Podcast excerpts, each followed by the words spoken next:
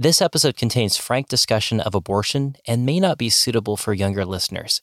Listener discretion is advised. There was a guy shows up at Saint Andrews.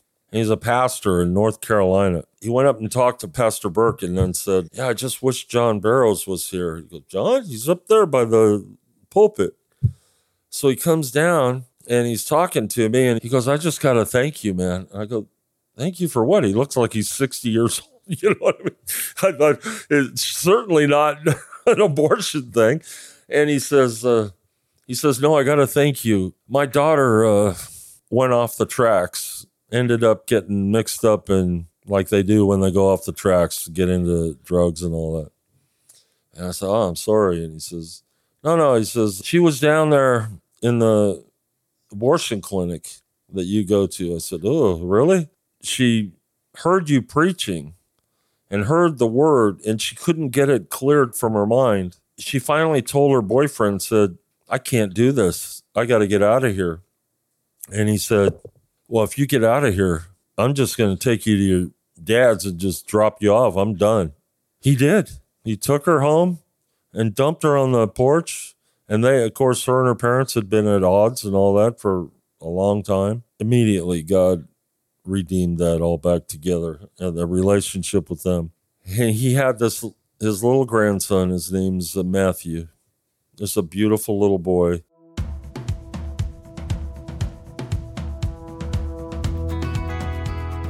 Hi, my name's Ashley Rogers, and I live in Florence, South Carolina. I absolutely love listening to Compelled podcasts. I listen as I walk my dog through my neighborhood.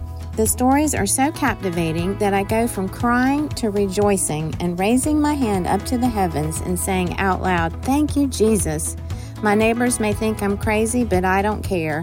I am so blessed and encouraged by hearing how God steps in and shows His love and provision every time to these everyday people. I know you'll enjoy today's episode. I'm Paul Hastings, and you're listening to Compelled, where we use gripping, immersive storytelling to bring Christian testimonies to life. This is the first episode of Season six. If you listen to our season premiere extended preview on airing the Addisons on American Family Radio last week, then this includes the exciting conclusion to John Barros' testimony that we played over there. But if you didn't hear our season premiere last week, then you are in for a real treat. Our guest today is John Barros, who, after undergoing several medical emergencies, would have been labeled by the world as a broken man. And yet God has chosen to use John as His instrument to save countless unborn lives from abortion. How? Well, there's only one way to find out. Gather around, lean in, and join us for another compelling story from the kingdom of God.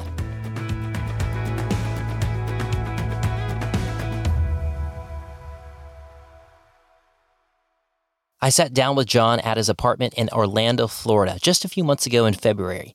The weather outside was stormy and lightning was striking all around us.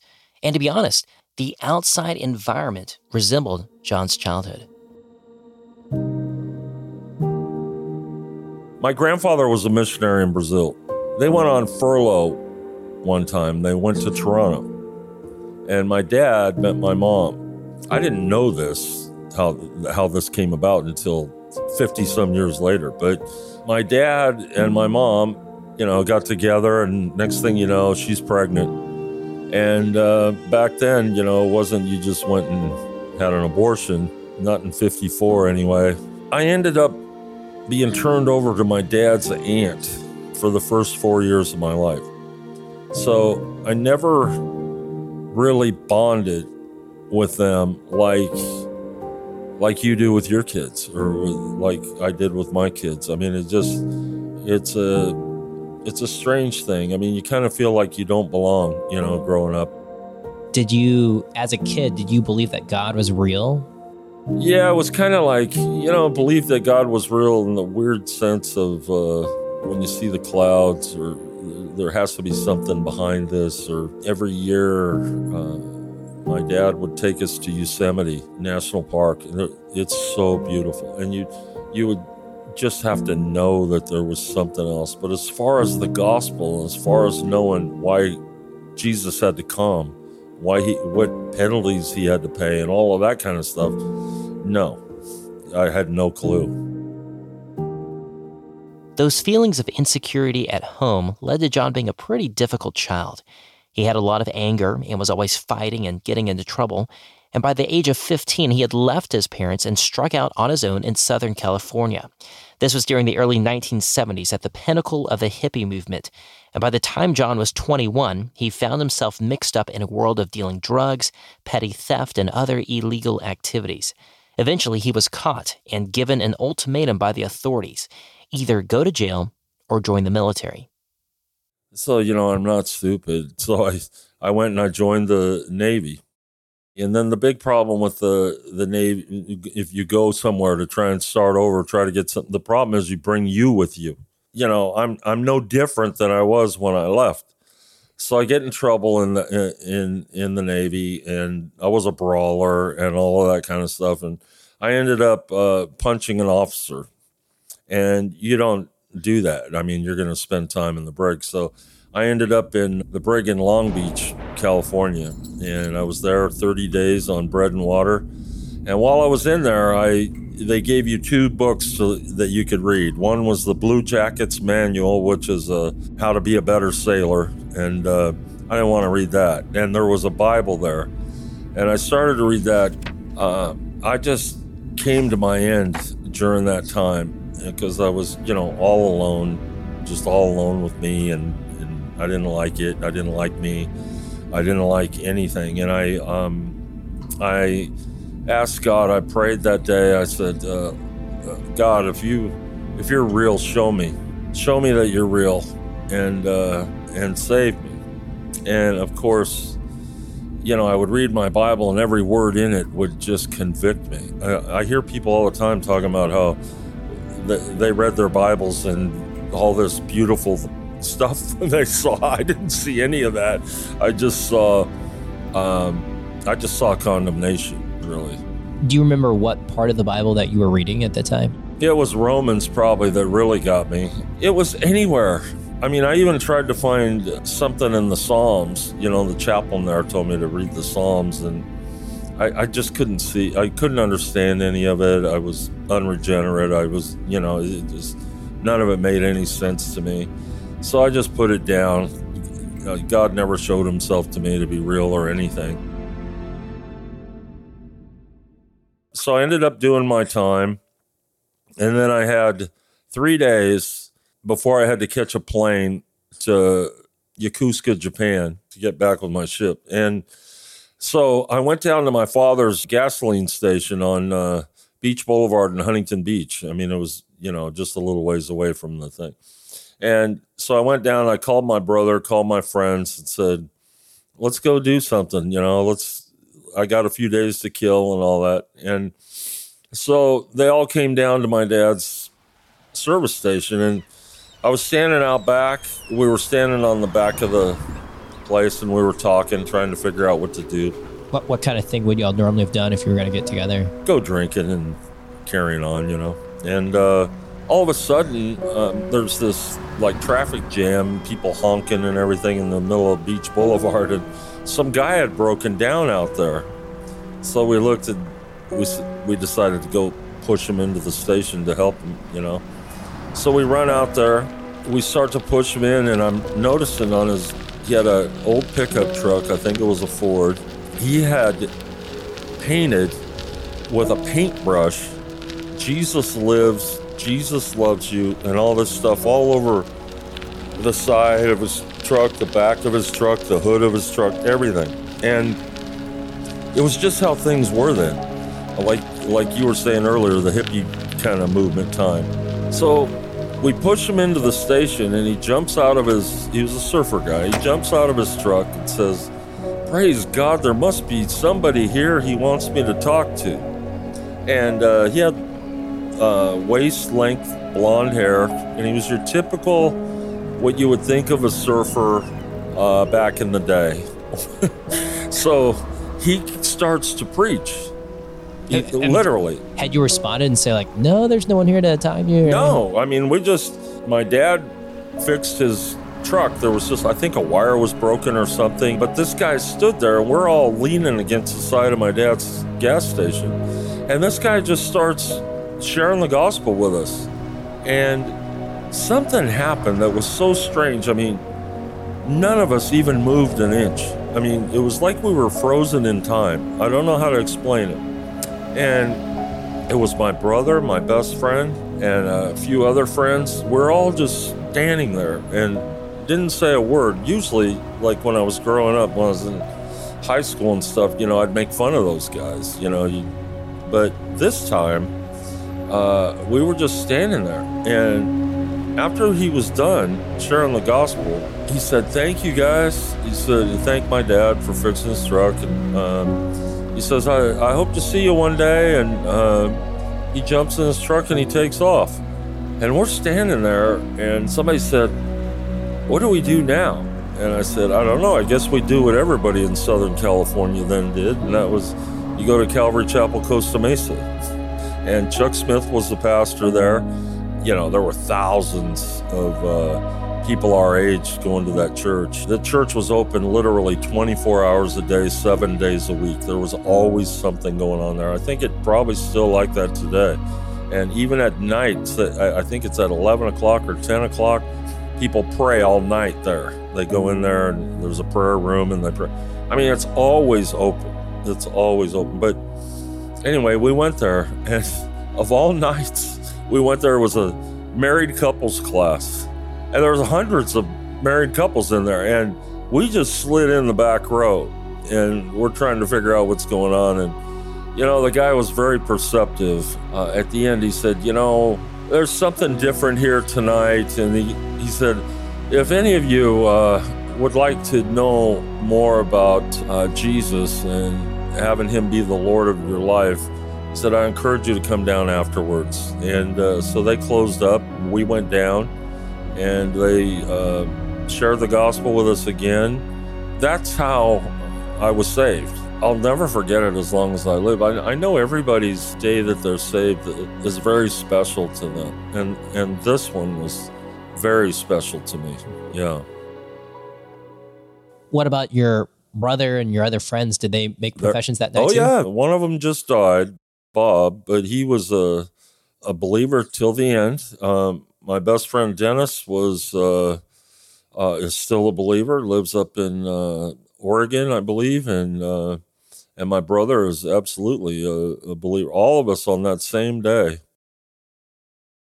That was September nineteen seventy-five, when John was just twenty-one. John left the Navy as soon as he could and started working in construction. But even after John gave his life to the Lord, things were not perfect. In fact, far from it. The next twenty-five years went by, and there was still a lot of sin and baggage that had to be dealt with. But even amidst John's own failings and trials, God was going to prepare him for the work he was calling him to. I committed my life to Christ, but I had a, it was a, it was, it was tough. He held on to me, you know. He brought me through a lot of stuff, a lot of sin, a lot of everything. I ended up falling into sin, terrible. I uh, ended up having an affair with somebody, ended up getting excommunicated, and I believe in excommunication, but I got ended up getting excommunicated, and and then years later, um, or it wasn't that long later, but the Lord uh, opened my eyes and called me back to Him, and He hung on to me. He hangs on to me today, and I'm just the most thankful guy ever. I did not walk a perfect life. I still don't walk a perfect life. I don't know anybody that does, but my goal is to become more and more like Him. My goal is to please Him, and uh, I'm just so thankful for what He's done for me. And then I ended up moving to Florida from uh, California. I came out here because I came out to visit Uh, Al Moini and John Frank had come out here to start a seminary with R C Sproul at uh, the Orlando area. Uh, moved out here, I loved it. My pastor, when we moved here, a wonderful man, Pastor Jim Fitzgerald, he would ask me, he kept asking me, John, you want to go to the abortion clinic with me on Saturday? And I said, what? What would I want to go there for? And he'd say, come on. You know, he's an Irish guy. Come on. I'd say, no, no, no, no. I'm not going down there. There's no way. And uh, finally, I'd like to think it was some spiritual way of doing things. But he said to me, he said, John, come on, let's go. I'll take you out for a cigar afterwards. I said, let's go. So I went down to the abortion clinic. And oh, my goodness, did I hate it. I hated being there. It was just so awful. You could just literally feel the oppression there. It was so, so heavy. Now, in case you didn't follow, John was standing outside a specific abortion clinic in Orlando, Florida, which is responsible for many of the city's abortions. He and other volunteers would stand on the public sidewalk trying to speak to women who were entering the abortion clinic and dissuade them from killing their babies. Obviously, the presence of John and his friends was not welcomed by the abortion clinic staff or their allies, which could lead to some pretty heated conversations. But John and his friends were earnest in their desire to save these precious lives. There was a lady named Patty Smith there and a lady named Allura Lightfoot. They were so nice, and I could see the passion in them and the willingness to serve under some pretty hard uh, conditions. And so something kept pulling me back there. Uh, I would go back and I would go back on Saturdays and whenever I could because I was working. Then something happened. I ended up getting uh, cancer. And the doctor, this was so weird, all in one day. I mean, they discovered it, and then the doctor told me, you better get your affairs in order. I said, what are you talking about? He says, you better get your affairs in order. He says, you have this massive tumor. It was bladder cancer, but ninety-five percent of my bladder was a tumor. And the cancer that you get in bladder cancer is like the strongest there is. Believe it or not, if it stays in your bladder, it's okay. But if it gets out, it's death. I really thought, what? So they started this experimental uh, chemo that they had, and my doctor did four different surgeries uh, to get it out. And then after a couple of years of uh, keep going through all this stuff, then it was finally gone. It would come back. It would keep coming back, but not for the last few years. It has not come back. Praise God. I mean, I'm so thankful that it... Then after that, I got a, a brain aneurysm in the It's called the communication artery in your brain. It's a small, small artery, but it was starting to leak. I had to get it major surgery. They core drilled a three-inch hole in my forehead, and they went in and, uh, like my surgeon said, we smushed your brains over to the side of your head to get down in there. He's, he said, there's no other way to tell you how we do it. But I even asked my neurologist, I said, how did he do that? And he said, we have no idea. He's a genius, whoever did, because it was such a bad area, such a hard area. But then I ended up having another one, and my brains were scrambled. I didn't even know who I was. I didn't know anything for months and months. You had a second aneurysm. Yeah. And I would walk, I mean, I would literally walk into neighbors' houses thinking I'm at home, and I'd sit down on their couch and And, uh, I mean, that's how bad it was. I mean, I just, I really didn't know who I was. I was afraid of the outside world. I didn't, I mean, it went on for a long, long time. By this point, John was fifty-four.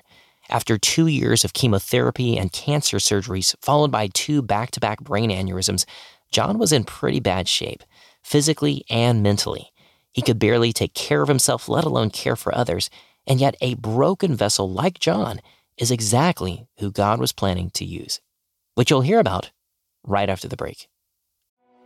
As a teenager, I had so many friends whose lives were transformed by attending a Worldview Academy leadership camp. For many of them, it was the highlight of their summer because it was such a spiritually engaging experience. And today, Worldview Academy's mission continues. If you have a student between thirteen to eighteen and you care about equipping them with biblical truth so that they're prepared to stand firm and engage with the culture, then Worldview Academy is what you're looking for. Worldview Academy's week-long summer intensives cover topics in apologetics, servant leadership, and evangelism, all while building deep friendships with like-minded students. Your student will engage with twenty-five hours of interactive teaching, addressing questions like, how do I know that the Bible is true? Does God really exist? Who defines what is right or wrong? And what difference does that make in my life? Since nineteen ninety-six, over forty-two thousand students have called this one of the best weeks of their life. And with eighteen summer intensives all across the country, there's certain to be one near you. Learn more and get ten percent off your student's camp registration as a Compelled listener by using the promo code COMPELLED at worldview dot org. Register for camp today at worldview dot org while spots are still available. And remember to get ten percent off using the promo code COMPELLED.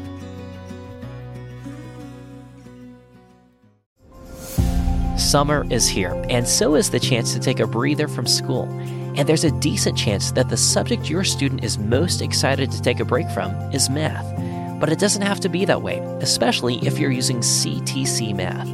Their focus is helping your student learn at the pace that's best for them. Every lesson is fully online with interactive questions and clear explanations. And their video tutorials take difficult concepts and break them down into digestible ideas. But here's the crazy part. They have a twelve-month money-back guarantee. That's right, you can use C T C Math for an entire year. And if you don't like it, or it didn't work out for you, or if you're just unethical, which as a Compelled listener, I hope you're not, then you just shoot them an email and tell them that you'd like your money back, and they'll gladly refund your entire purchase, no questions asked. There is literally no risk for an entire year. You can't beat that. Because their heart is to serve your family. That's why they sponsor Compelled, so that we can continue creating stories that will bless and encourage your family. And they want to do the same for your students' math needs. So whether summer is a time for your student to catch up, keep up, or move ahead, C T C Math is there. Learn more at c t c math dot com. Again, that's c t c math dot com.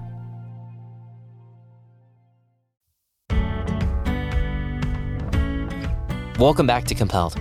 Earlier, we heard John Barros describe how he and his friends were saved through the witness of a random California surfer who told them about Jesus. Then twenty-five years later, after several ups and downs, John was now living in Orlando, Florida. He barely survived bladder cancer and then almost immediately suffered not one but two brain aneurysms back to back. John's cognitive function was so impaired that at times he could not even remember who he was. These were some very dark days for John, but even when he could not remember himself, God still did. One day in two thousand eight, as his brain began to slowly heal, John felt a seemingly random nudge to head back to a familiar place. I got in my truck and I thought, I'm going to go down to that abortion clinic because I've seen God work there and I want to go out and pray there. And I thought, you know, looking back later, I thought he can hear me just as well on my couch. You know, I don't, I don't know why I went down there, but I went down there. And, and you were going to go there for to ask for healing for yourself. Yeah, yeah. It wasn't like pray for other people there. No, no, no. I just wanted to go and uh, and pray there. So I went there. It, it was slow or whatever. I don't know what was happening, and I was just sitting there and I was just praying, Lord, and I couldn't really even come up with a prayer. And this young black girl, uh, she walks around me and is heading into the abortion clinic. And I said, wait, wait, wait. I said, can I talk to you a minute, miss? And she stopped and looked back and said, yeah. And she came over and sat down on the wall next to me.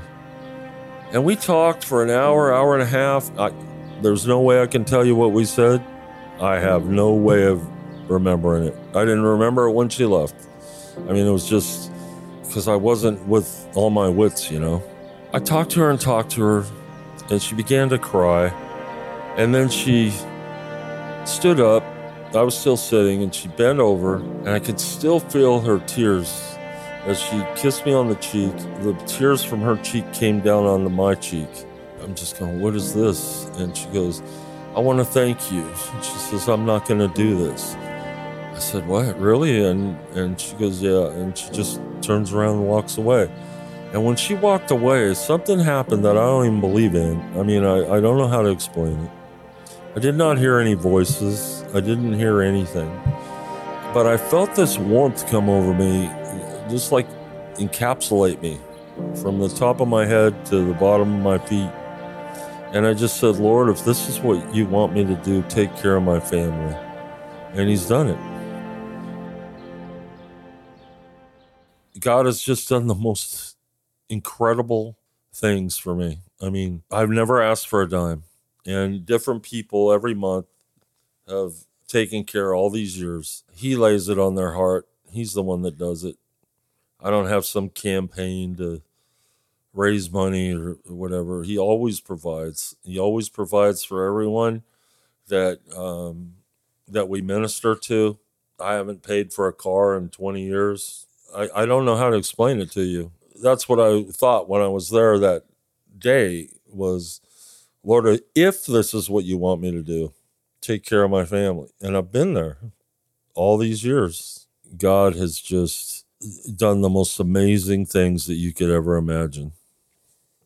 In the midst of John's darkest days, God brought a ray of hope back into his life. From that moment forward, John has pursued every opportunity to minister to mothers and their unborn children outside that very same abortion clinic.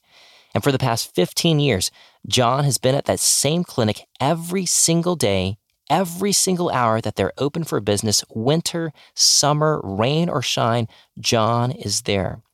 And over the last fifteen years, John has witnessed God's grace at work countless times. And some of the stories he shared with me are nothing short of miraculous. Let me tell you about Jade, because this is beautiful.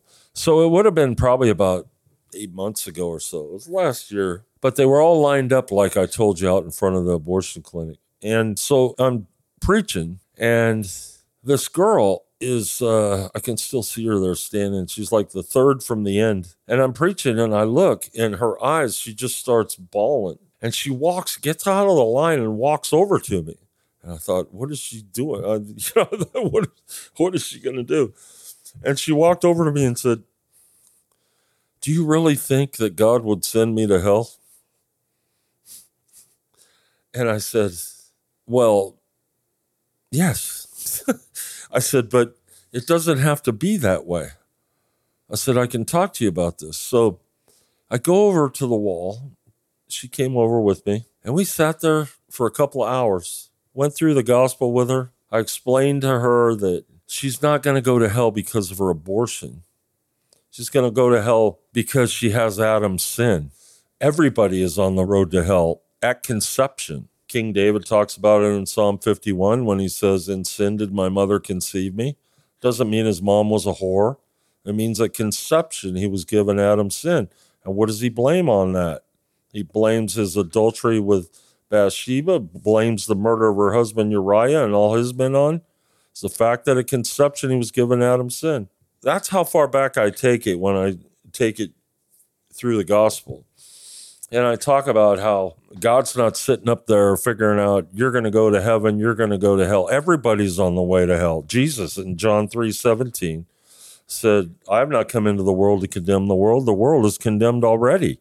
Everybody's condemned. Everybody's on a river going straight to hell.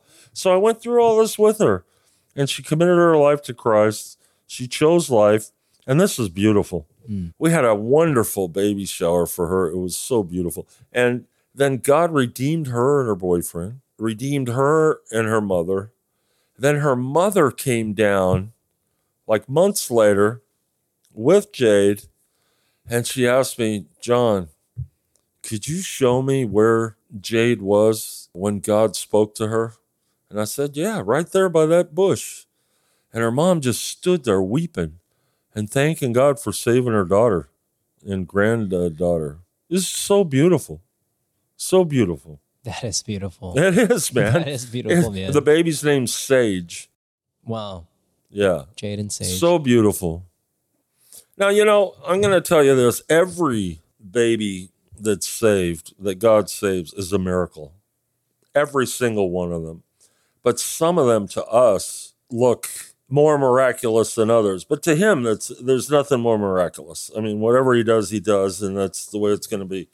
But there was a, a, a guy that was driving down the street that I'm on. I was out there preaching. And all of a sudden, I hear behind me this guy just screaming in, in his car in Spanish. And I never stop. I don't stop preaching because, you know, you're going to get people all day long screaming at you from the street. But then all of a sudden, this uh, lady named Yoli was there. And she says, John. And I said, what? She goes, you got to come here. I said, I can't. I'm preaching. There's no way I can't, Yoli, you know. She goes, no, you have to come this time. And I turn around and I look, and here's this guy crying.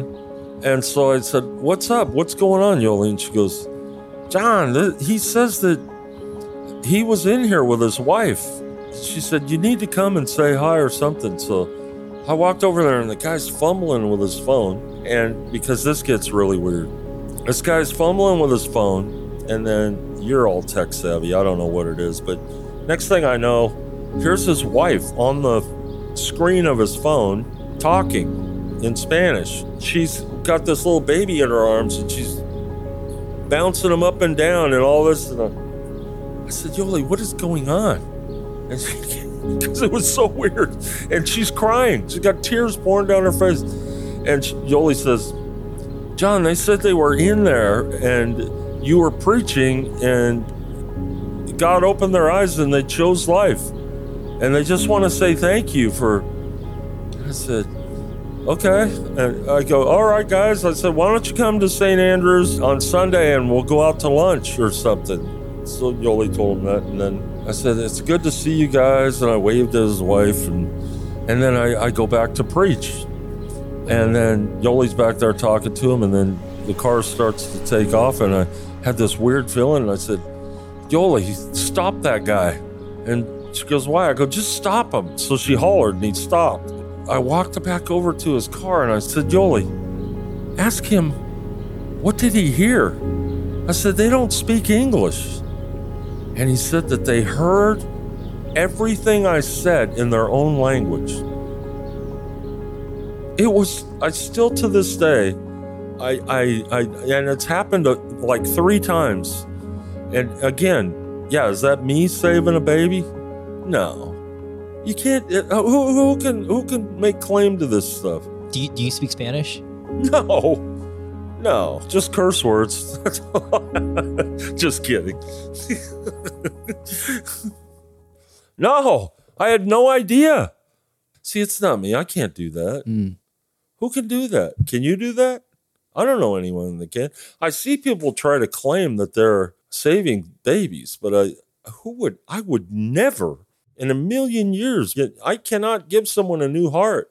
I cannot open eyes. You know, these people, they're there. Second Timothy chapter two tells us why, and this is the lens I look through when I'm down there at the abortion clinic. Second Timothy chapter two says to correct those that are in opposition. If perhaps God will grant them repentance, open their eyes, that they might see the snare of the devil, having been taken by him to do his will. That's how those people are. They're shackled in there. They really are, and they're blind. There's no worse of a position to be in than blind and shackled. But God pierces in there, and he does what he's been doing since all the time. He heals the blind. He gives new hearts, and he brings people to himself. I mean, it's there's nothing like it. Wow. Isn't our God incredible? Nothing is impossible with him, not even language barriers. These stories are just a fraction of the testimony that John can bear witness to of God's faithfulness in his life and those he ministers to outside the abortion clinic. But perhaps the most memorable story was about to be told, coming up after the break. You love Christian testimonies. Otherwise, you wouldn't be listening to Compelled. But imagine if you could enjoy compelled stories from Christians throughout the ages, including those who've already passed away. Well, that's what our friends at Y WAM Publishing are doing through their Christian Heroes book series by retelling the incredible stories of Christians like George Mueller, a man of prayer who ran an orphanage for ten thousand children in England, who trusted God to miraculously provide food and shelter for those orphans, sometimes on a daily basis. Or Elizabeth Elliot, whose husband was murdered by the Aka tribe in Ecuador. but chose to forgive and move in with the tribe to share the gospel with them. Or Brother Andrew, who during the height of the Cold War smuggled Bibles to Christians behind the Iron Curtain, all under the noses of communist border guards who could have imprisoned him for life or worse. These are the types of stories that Y WAM Publishing is printing, and their books are written for kids ages ten and above, but frankly, adults love them too. They've published fifty of these biographies so far, and we just partnered with Y WAM Publishing to bring you five of my favorite stories. These are the Christians that have inspired my faith and millions of others for decades, which include the three testimonies I just mentioned, as well as Corey Ten Boom and Amy Carmichael. We're calling it the Compelled Christian Heroes Bundle, and I actually worked with Y WAM to select these five specific stories, and they agreed to drop the price in half just for Compelled listeners. So it's thirty dollars and includes free U S shipping. To buy this bundle for yourself or to give to a friend, visit compelledpodcast.com slash YWAM. That's the letters Y W A M. compelledpodcast.com slash YWAM. And trust me, if you love listening to stories on Compelled, you're going to love reading these stories too. If you like to stay up to date with current events, then you'll especially appreciate another podcast I enjoy called The World and Everything in It. It's a daily news program about thirty minutes long, delivered every weekday morning by Christian journalists from around the world. And they aren't just rehashing the current headlines. They're actually doing investigative, boots-on-the-ground journalism while providing biblical, cultural analysis. I started listening to their show about five years ago when we first launched Compelled. And since then, they've become one of my go-to sources for understanding current events from a biblical perspective. But they pull no punches. In fact, they tell the facts just as they are, even when it requires sharing uncomfortable truths. Maybe that's why they're one of the Apple Podcasts' top one hundred news programs. Join me and thousands of other Christians from around the world who listen to The World and Everything in It. Just search for The World and Everything in It in your podcast app or visit W N G dot org.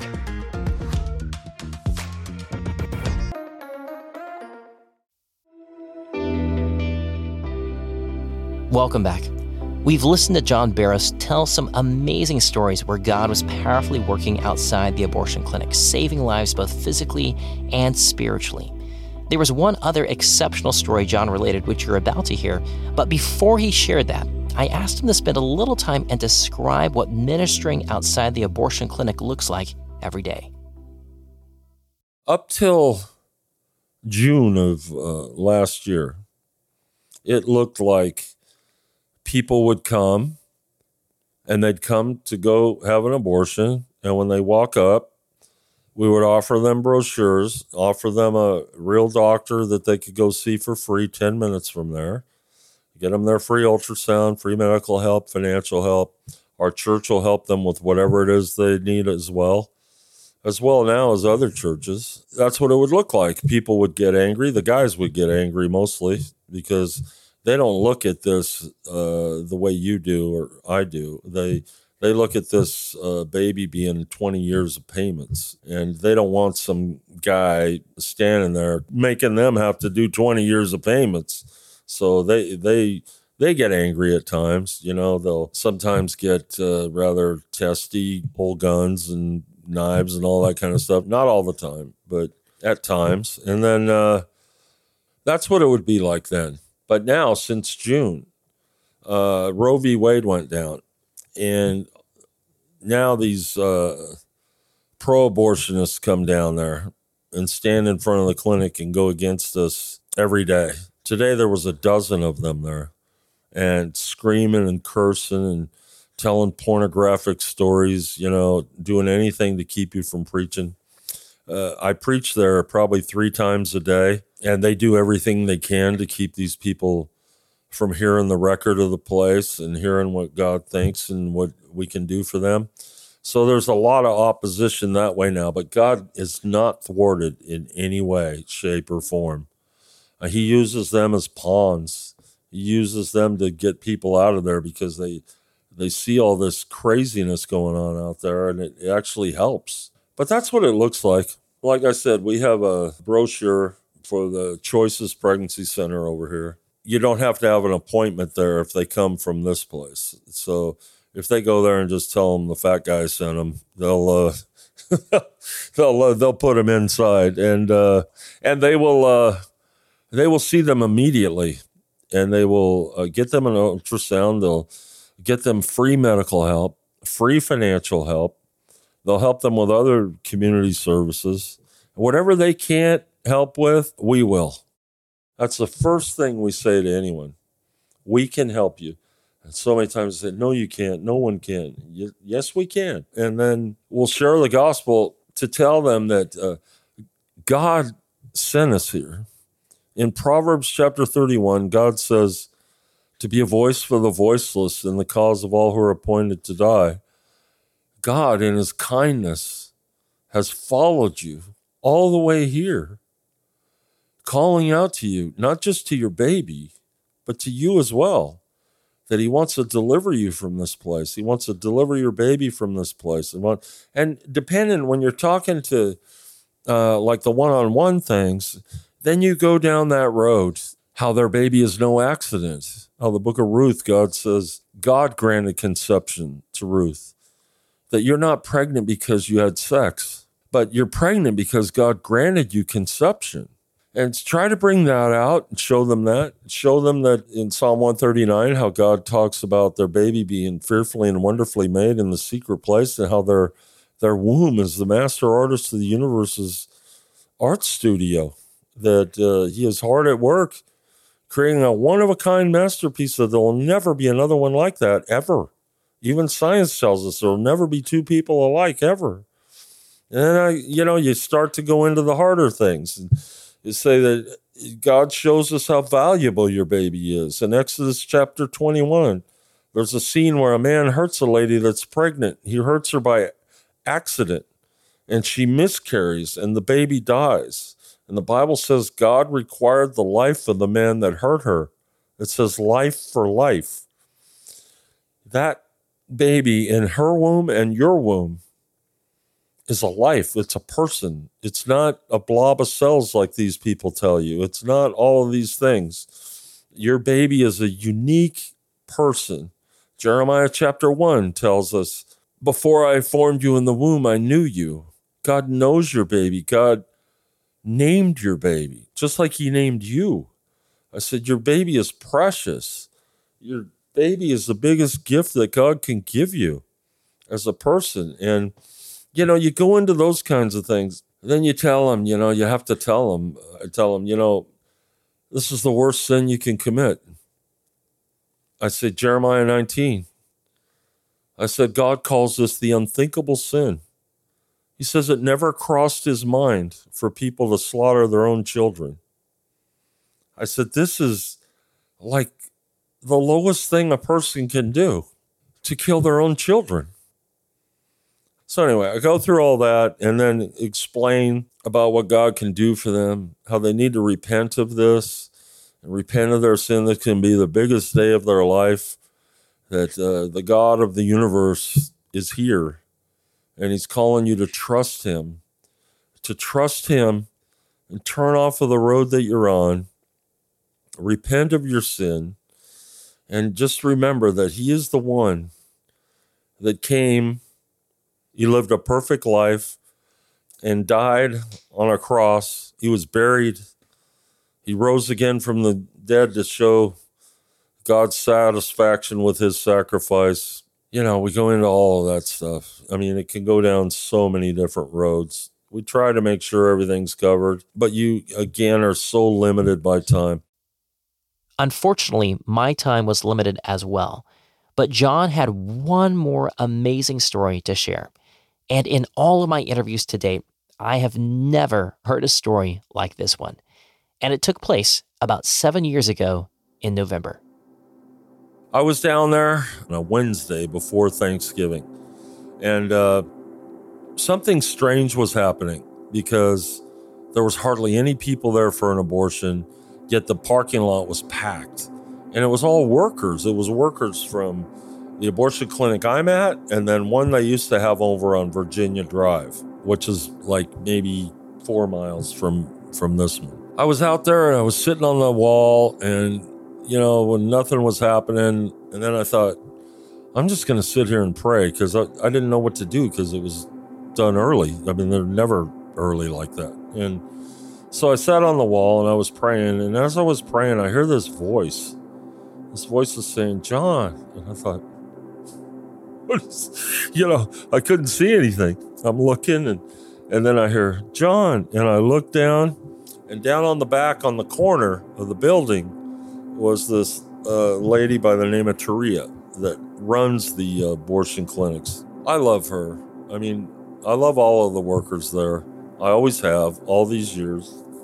They know it. They love me. They tell me they love me. And I mean, we get after it.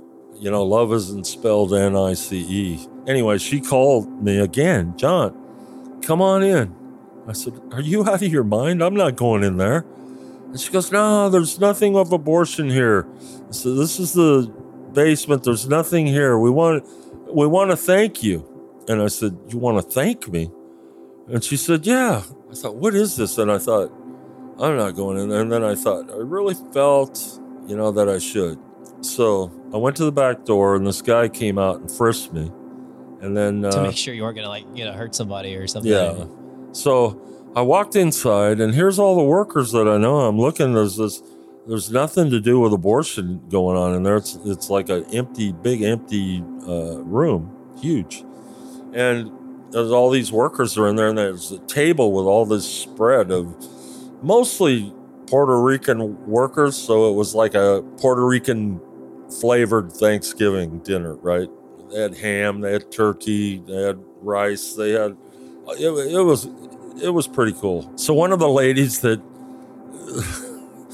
really doesn't like me much, but she does love me. Um, she's serving me a plate of food. John, would you like this? Would you like this? And everybody's coming over. John, thank you for being out there, and thank you. And I'm just like, what? Feeling like I'm in a Stephen King novel, right? The abortion clinic workers are thanking you. Yeah, I really do love them. I, you know, that Second Timothy passage, I just really feel that they're shackled to that place and blind. And uh, they put my plate on a table, and out comes the abortionist, Randall Whitney, sits at the table with me. And we're talking, and I'm telling him he needs to repent of this, that there's no hope.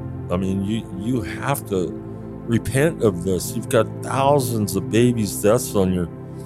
He goes, ah. He goes, John, there's one problem. I, I think there's more than one way. And I said, that's a real problem, Randall. I, the, there is no more than one way. So we're talking and all that. And then, like I said, I'm talking one-on-one, up walking around just like anyone would at a, at a thing. And then they actually asked if I would wanted to speak. So I spoke. I spoke on that Second Timothy passage. And then I started to almost weep. And I said, you know, I love all you guys, but you guys are caught up in something, in a machine that is just grinding you up. I said, you are blind, you can't even see it. And there's so much guilt just being piled upon you. So I went through this whole thing. I told them they needed to repent and all that. So I do that, and then it's time to leave. So I go out the back door, and it's like the strangest feeling ever. And I looked back at them, and they thanked me again, and I, I thanked them. And I said, I guess we go back at it on Friday, right? And they said, I guess so. So that was that. A couple weeks later, I'm there, and I'm, you know, doing what I do normally. I asked this girl, the office manager, Megan, what's going on? I said, how come I don't see so-and-so, and how come I'm seeing so-and-so from the other abortion clinic here? And I said, nobody told you, John? And I said, told me what? I said, after your little speech, half of the people quit. We had to shut down that other abortion clinic. We're trying to hire more people to get them in there. And then the funniest thing, they weren't able to get enough people to opened the other uh, place up, and they never opened back up. It was pretty cool. I always wondered, you know, I wondered why, but they quit because hearing the gospel, then that's good enough for me. I don't know. It's a crazy place. It's a crazy world. Uh, but we stand on one sure foundation, and we need to thank God for that every day. We've been able to do it all these years. God has never runs out. Like I said, uh, almost twenty years now, I've never had one girl that chose life tell me, I wish I would have killed my baby. And I've never had them say, God let me down. Not one. And that's a pretty good record he has. As we wrapped up our conversation, John reflected on one particular story from the Bible that reminds him a lot about his own personal journey.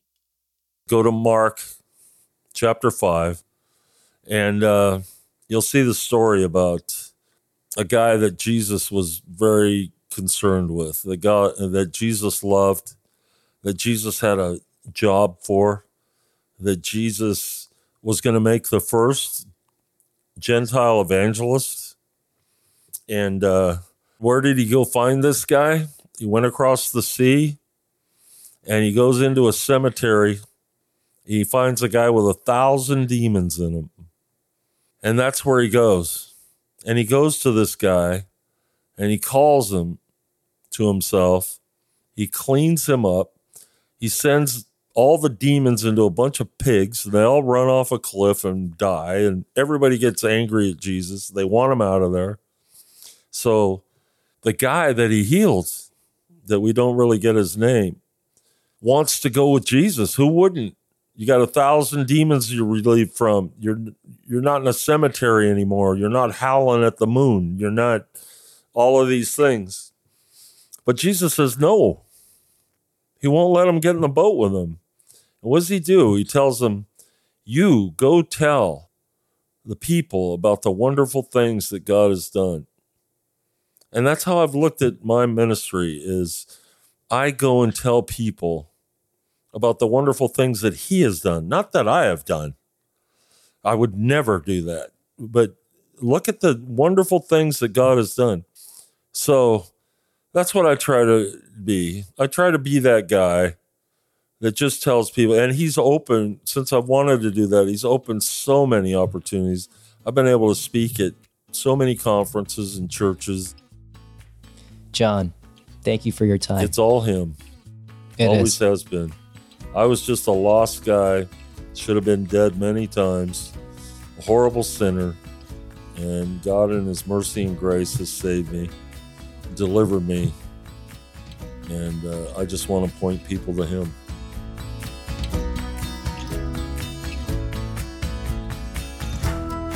You know, one other thing that John didn't mention during our interview was that in the midst of his years of ministry outside the abortion clinic, he was actually in a severe car accident that required back surgery and the surgical installation of a spinal cord stimulator. Then three years ago, he had a stroke. At the beginning of this episode, I said that the world would have classified John as a broken man, and physically, he is. Cancer, brain aneurysm, spine surgery, a stroke, chronic pain. And yet, John believes that God has chosen to keep him alive for a reason, to save the lives of children, and to share the good news of Jesus, just like the demoniac in Mark chapter five.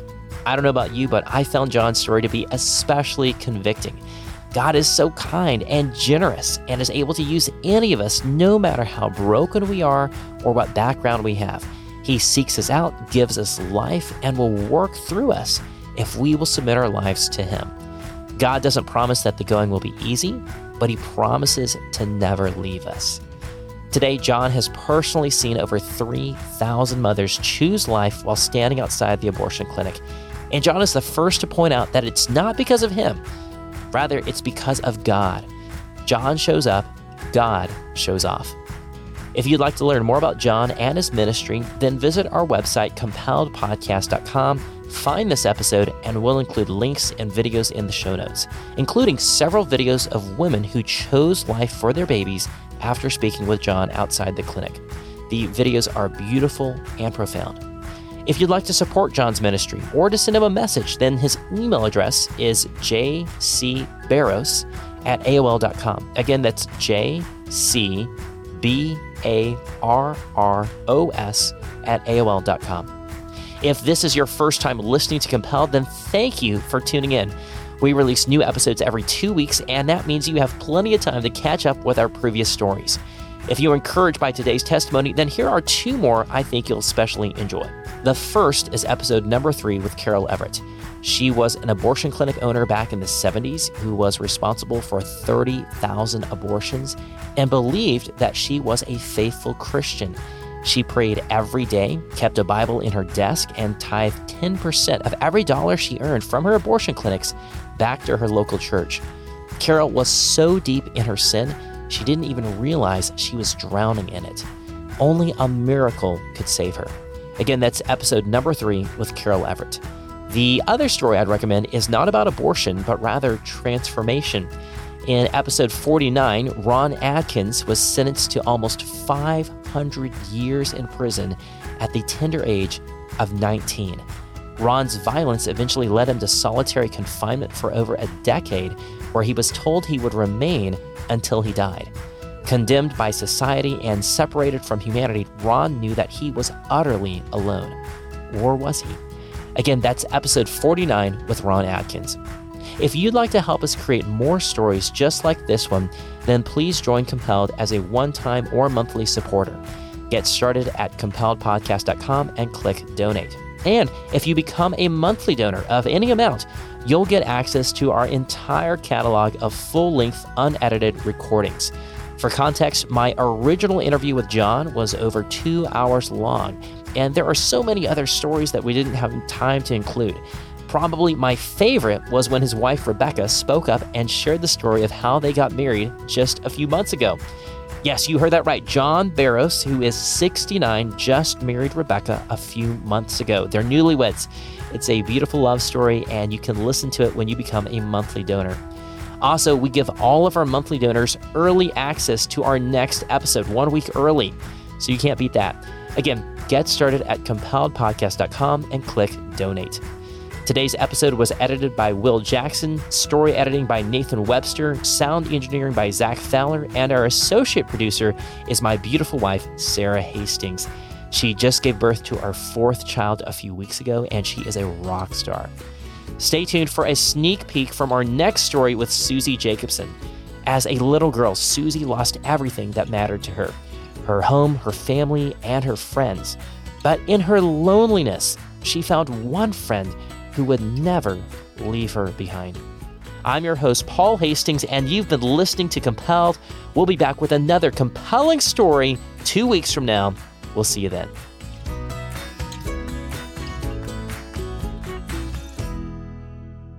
At this point, I get into court, and I'm sitting next to my aunt. Uh, I don't remember all the details of the room, but I remember sitting next to her, and my dad walked in and was being questioned or something. And as she said, there were tears and weeping, and I just was shocked. I was not prepared, unfortunately, and I just broke down. I'd never seen my dad cry a day in my life, and she kind of hid my head in her chest.